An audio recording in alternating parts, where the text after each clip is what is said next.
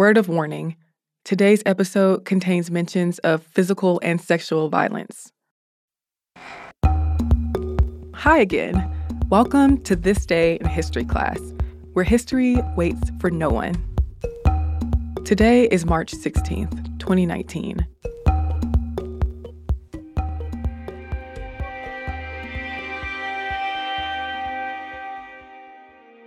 The day was March 16th, 1968. The U.S. was in the thick of the Vietnam War, a deadly and costly conflict where communist North Vietnam and South Vietnamese supporters of the National Liberation Front went up against South Vietnam and the United States. The National Liberation Front has also been and still is referred to as the Viet Cong, but the term Viet Cong has been considered offensive. U.S. soldiers have been targeting Quang Ngai province, where My Lai is located, because it was home to a lot of National Liberation Front activity. When U.S. forces found out the troublesome 48th Battalion of the National Liberation Front would be in the My Lai area, Army Captain Ernest Medina told his soldiers this would be their opportunity to fight them. On May 15th, Captain Medina had told his soldiers that all the residents of My Lai would have left and that the only people left would be National Liberation Front sympathizers and enemy troops. But this was not the case. The soldiers ended up murdering as many as 500 unarmed civilians in My Lai that day.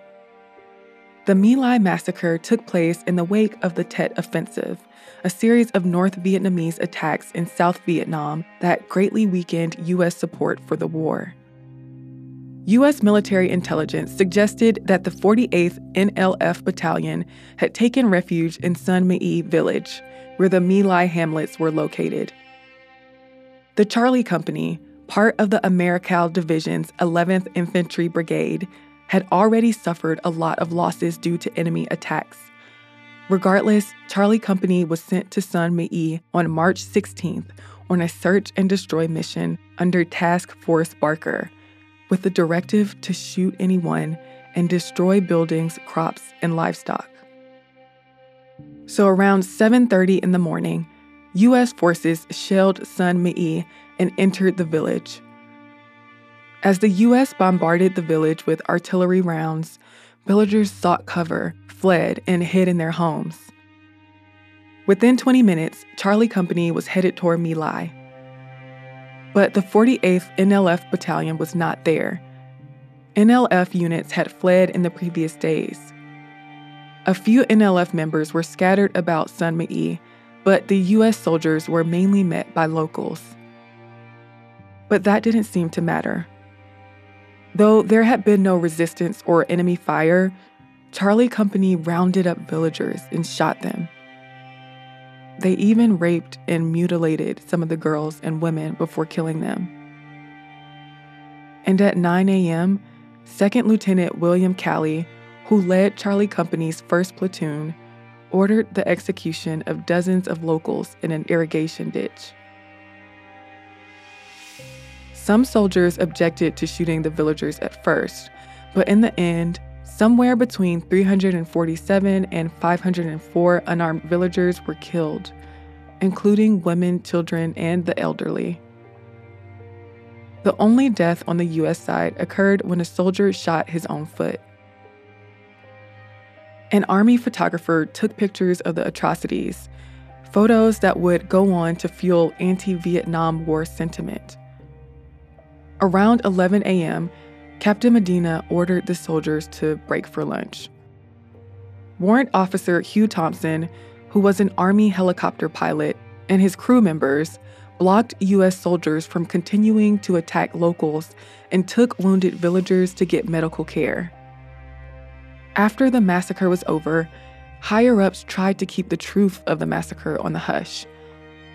Officials said the operation had been successful but Ron Ridenhour, a soldier in the 11th Brigade who had not been involved in the events, did an interview with journalist Seymour Hersh, outing the harsh realities of the massacre.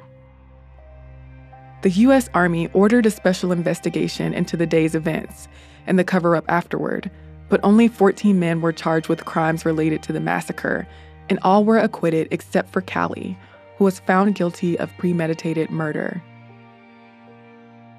And sadly, My Lai wasn't the only instance of senseless killing of Vietnamese civilians during the war. After the massacre and investigations, support for the Vietnam War in the U.S. dwindled, and American troops' morale was shrinking. Still, the war didn't end until 1975. I'm Eves Jeffcoat, and hopefully, you know a little more about history today than you did yesterday. Here's a note about the naming conventions when it comes to the villages and the hamlets. American mapmakers named hamlets based on the administrative district followed by a number, not what locals actually called the villages a lot of the time. So villagers knew My Lai number four as Xom Lang and Binh Thai.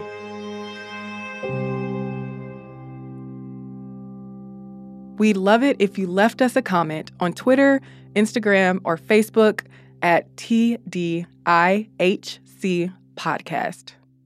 Come back tomorrow for another tidbit from history.